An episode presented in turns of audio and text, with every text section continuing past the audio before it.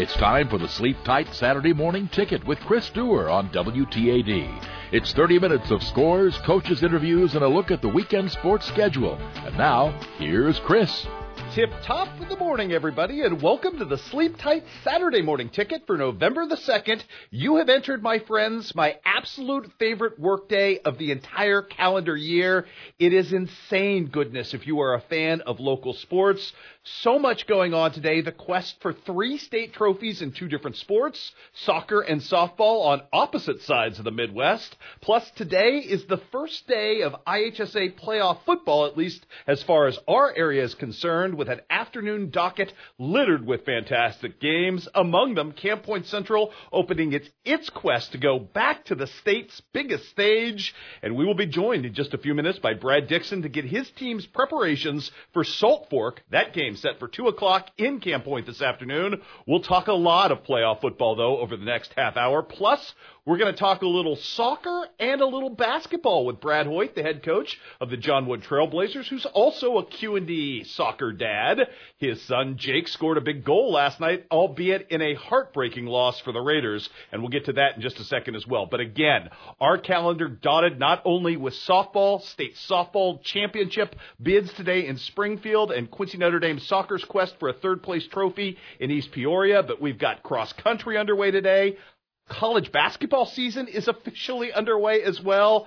It is just bearing down upon us, and we could not be more giddy. So let's break it down for you. Everything that went on last night to set you up for the spun forward schedule of today. And we'll start off talking about that soccer game last night. Quincy Notre Dame advanced to the state semifinals by way of penalty kicks, and penalties would be their undoing, unfortunately, last night as Q&D, your defending 2018 state champs, are undone 3-2 in PKs by Alton Marquette in upset fashion last night. That match ended 2 to 2 in regulation. Again, Jake Hoyt and Gabe Whitaker scoring the goals, but the Raiders' title defense ended when they were beaten 3 to 2 in PKs last night. So Quincy Notre Dame will play Winnetka, North Shore, Country Day today at 3 o'clock for the third place game. Highlights of that one coming up on overtime. Much better news, though, from Springfield, Missouri in the Missouri State Softball semifinals yesterday. We'll start in Class 1 where the Kent Lady Tigers got a first inning three run home run by Abby Jarvis. We're calling her downtown Abby right now as she hit that shot and hit it big. And that was all Abby Holtz, her pitcher, would need. Abby Holtz goes with the complete game in the circle, four hitter, six strikeouts, no earned runs. Canton at noon will take on Salisbury for a state championship. If Canton gets that done, it will be their second in three years. That program has been outstanding over the course of the last decade and change. Also, the, the thriller yesterday and the game that we didn't see coming, Palmyra a winner over a really good Marceline squad, 9 to 8. The Panthers had to rally from an 8 to 5 deficit as they gave up seven unanswered runs in the bottom of the sixth inning to go down 8 to 5. They were up 5 to 1 at that point. And then in the top of the seventh inning, it was the Bailey Loveless show. She comes back with a grand slam to reverse the course of action again. Palmyra wins nine to eight yesterday. The story on Bailey was just ridiculous. Two home runs, one of them a grand slam, and seven total ribbies in the win. Jaslyn Gottman, your hero from the state quarterfinals, also added a two-run home run. As Palmyra will advance to take on a really good East Carter squad. That game's set for two o'clock down in Springfield at the uh, state championship today. Highlights of both of those on overtime as well. All right, it was the first night of Missouri District football, and as usual, you get a lot of bloodbath scores in this first round. A lot of eight versus one seeds. That's just ugliness. That was the case last night in America's hometown as Hannibal destroys Zumwalt East 56 to nothing. A little bit of a slow start for the Pirates, but man, when Quentin Hamner's team revved it up, they revved it up big. Damian French with 20 carries, 154 yards, and three rushing touchdowns in Class 4, District 4. The Pirates will be back at home. They are the two seed. They'll host St. Dominic next Friday in the district semifinals. Meanwhile, over in Centralia, Class 2, District 5, Centralia undefeated still, and no problems with the Missouri Military Academy taking them down 52 to 6 last night. The Panthers, just to give you some idea of how good their defense is, held MMA to negative 28 yards of rushing last night. It will be Centralia hosting a very athletic Christian squad coming up next Friday in the Class 2 District 5 semifinals. Close to home last night, Class 2 District 6, Clark County, your one seed. They looked every bit of that last night in dismantling Van Far 59 to 14. Clark County will host Macon in the district semifinals. Macon got back Blake Class, the uh, conference quarterback of the year, and Macon looked like Macon again last night, beating Bowling Green. That was an upset by seed, the five seed over the four seed at Bowling Green, 42 to 35. Blake Class with five total touchdowns on the night. So that Macon Clark County game could be really interesting next Friday again at Kahoka. Other side of the bracket, Palmyra looked about as good as we've seen them, dismantling Highland last night, 44 to 12. Quarter Lenbauer, 7 of 12 passing, 155 yards and three touchdowns. The Panthers will travel to Monroe City to try to avenge that loss from a week ago in the district semifinals. Monroe City, though, did not look great last night, struggled and was nearly upset by the seven seed as the two seed. 44 to 36 was your final in that game in favor of Monroe, but they were down 21 to 16 at the half. Max Hayes had a 50 yard pick six interception, but Clopton came back. Clopton has a phenomenal quarterback in Sean Yates, threw for 184 yards in the first half, including a touchdown pass of 30 yards as the first half clock expired, kind of Hail Mary style, but still Monroe City gets it done. So we get a rematch of the Mayor's Cup coming up next week as Monroe City will host Palmyra. Elsewhere, Class 1 District 6, Brentwood eliminates Louisiana 41 to nothing. An upset last night in District 6 as well as Harrisburg knocks off Paris 30 to 24 at Paris.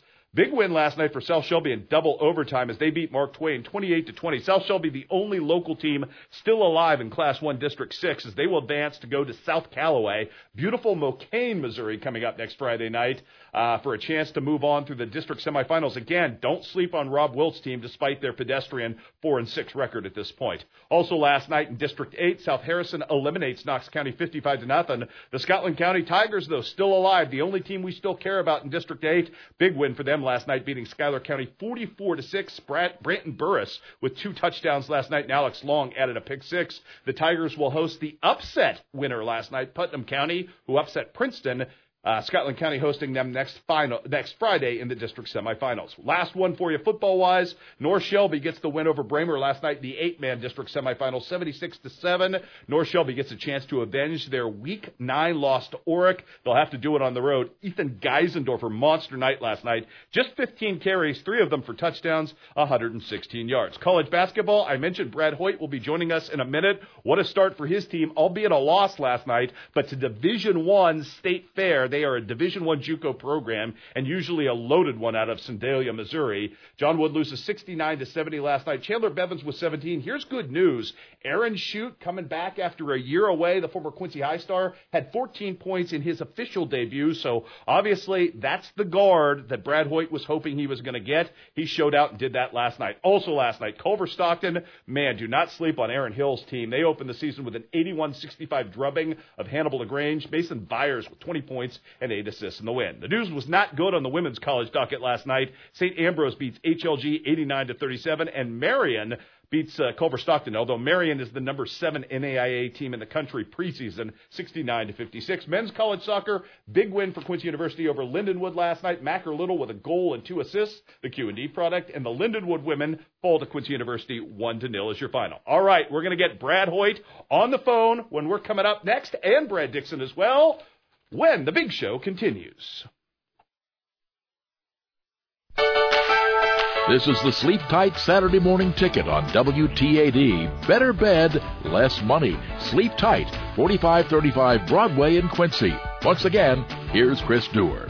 And welcome back to the morning ticket, everybody. We're going to kick things off this morning with a guy who, like Batman, never skips leg days and who was out probably squatting a locomotive this morning. Our good friend Brad Dixon, the head coach of the Camp Point Central Panthers, whose team jumps back into the fray and tries to make its way back to the state's biggest stage. Brad, I've been talking to some folks in Champaign this week, and we trade video with the good folks over there, and uh, they started mentioning the fact that Salt Fork is a team they think is a real sleeper in this bracket. You've had a chance all week to kind of break down their tape. What stands out as the risen danger of this team to you?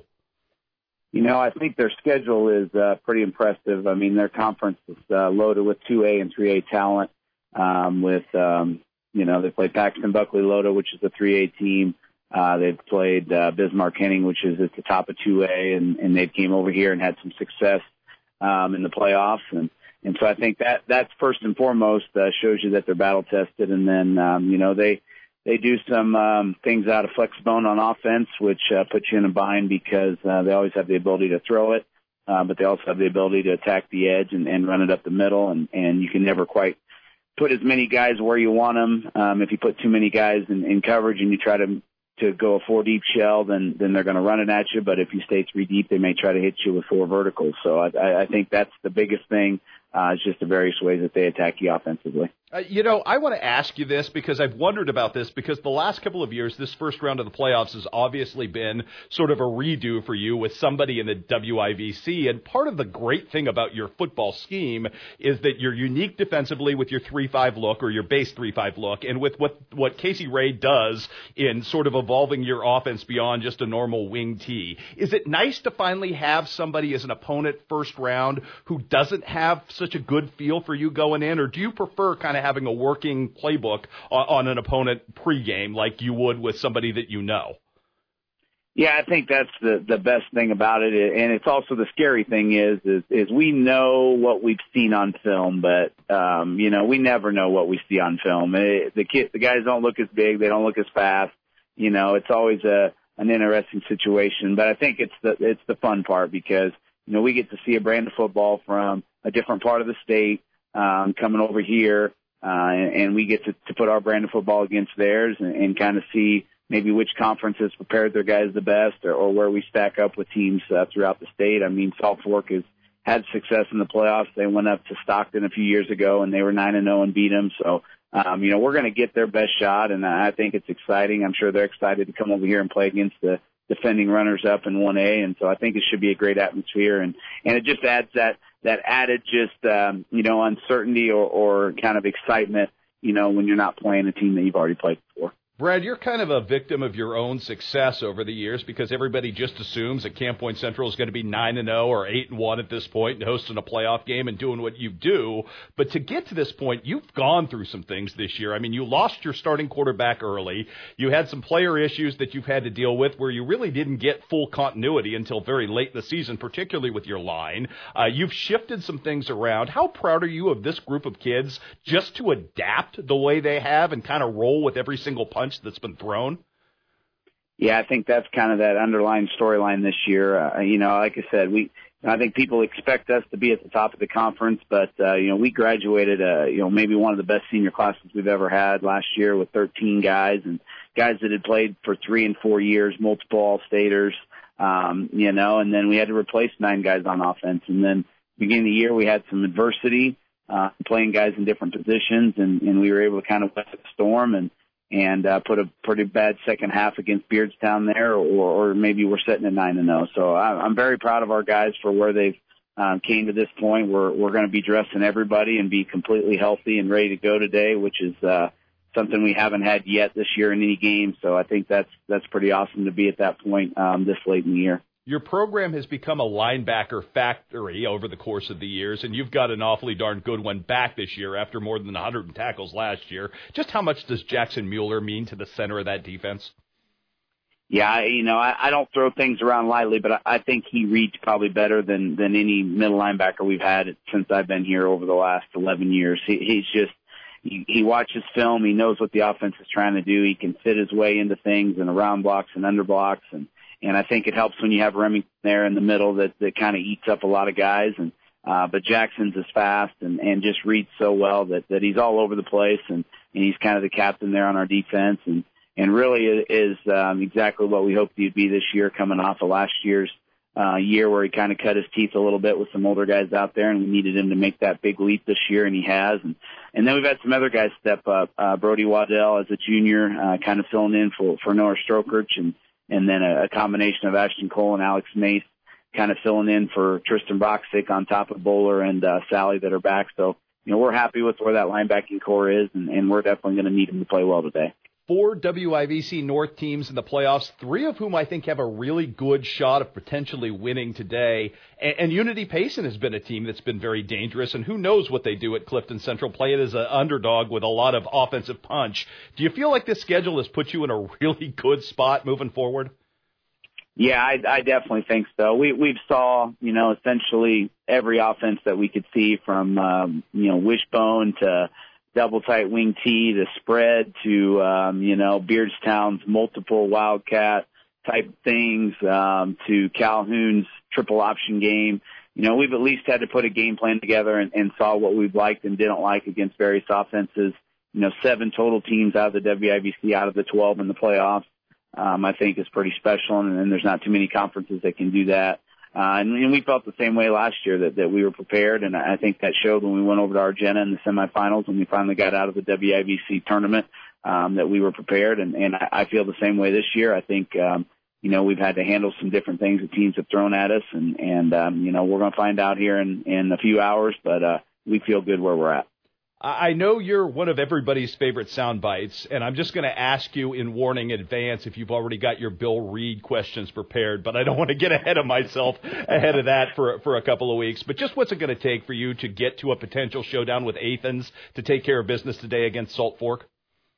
Yeah, I, I mean, I think offensively we've been playing really well. We've been blocking well. We've been faking well, and, and our guys have really, really bought into the fact that we're trying to score on every play. I think – in the last two weeks in the first half, I think we've had the ball for a total of seven minutes. Um, you know, our, our offensive um, time of possession you wouldn't think would be uh, three and a half minutes two weeks ago and four minutes last week, but uh, we're scoring in, in bunches, and I think you know that being being able to do that with the guys that we have is huge. It just kind of breaks the spirit of the other team. So uh, you know, I think we need to continue to to, to be full steam ahead on the offensive side, and then defensively, um, we've been able to. We had a big couple big red zone stops uh, in the last couple weeks, and and uh, you know we're going to have to continue to make them earn it. We've given up very few big plays this year, and I think that's big. Um, you know, for us to continue on offense to hit those big plays, and then and then make opponents drive, uh, you know, the, the length of the field, and, and I think that sets us up uh, to be in every ball game. There's no doubt. Well, hats off to you and to Casey and to your staff on the fantastic job you've done because I don't think people realize the degree of difficulty on getting to this point that you've done. And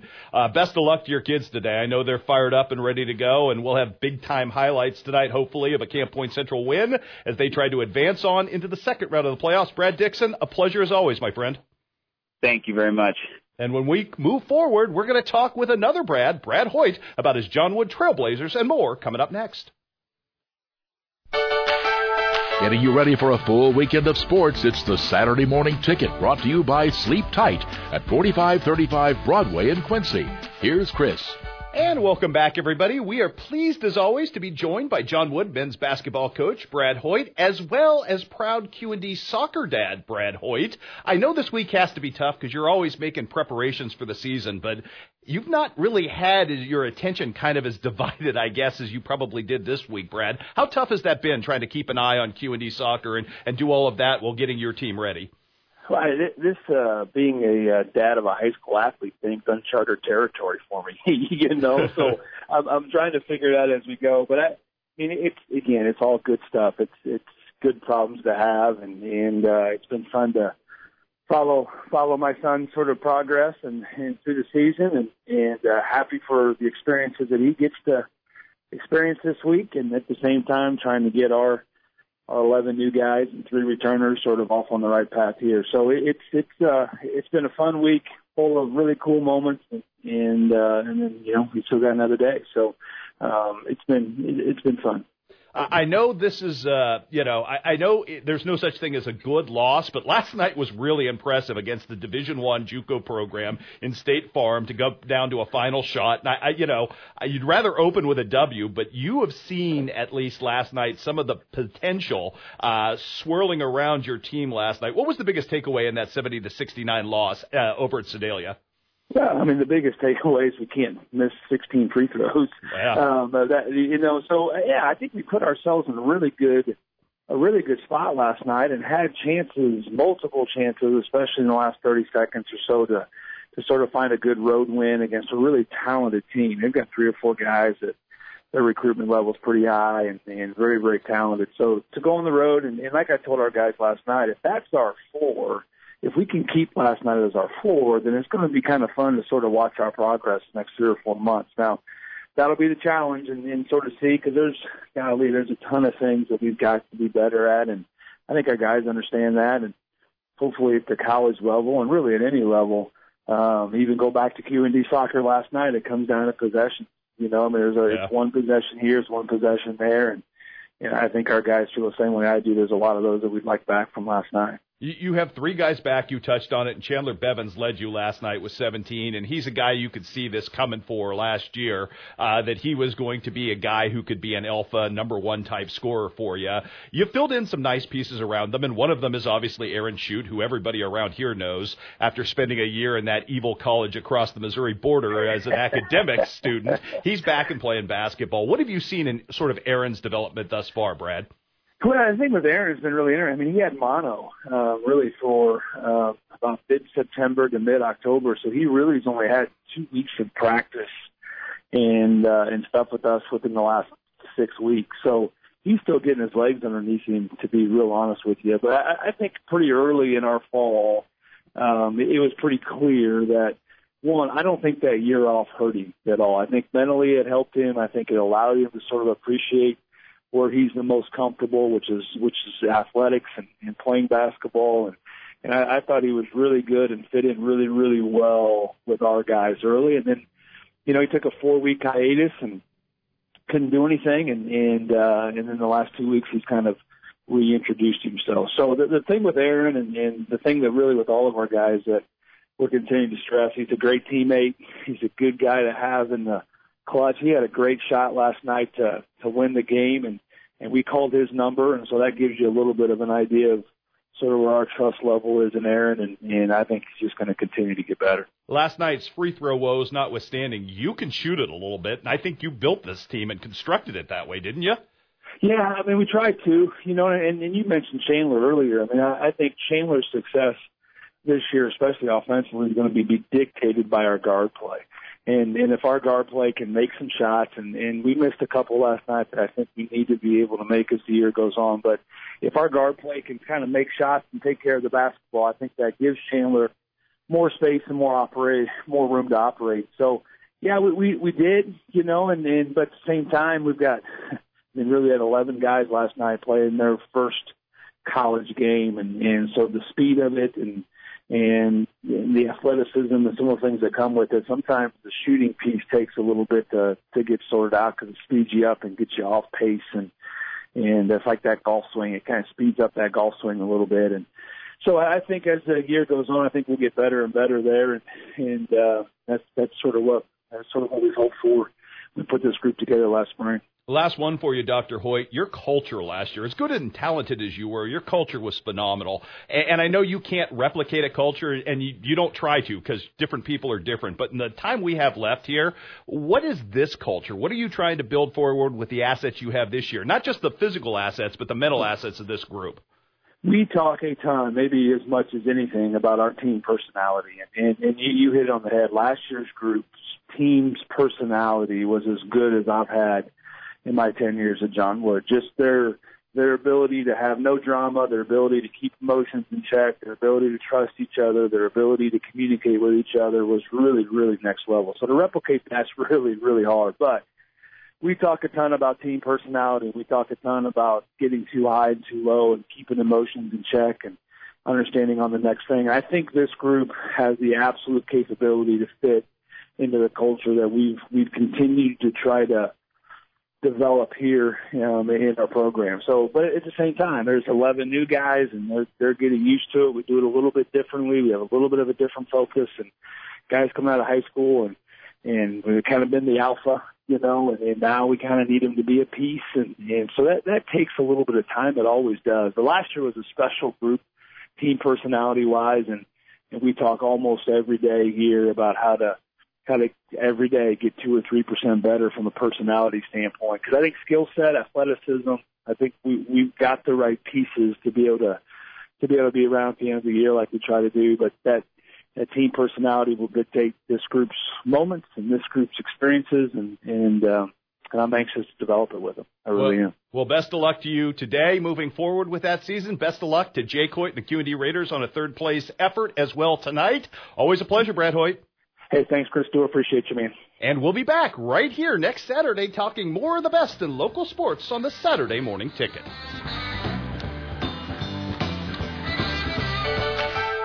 Time has run out. You're invited to join us again next week for another edition of the Saturday Morning Ticket, brought to you by Sleep Tight at 4535 Broadway in Quincy.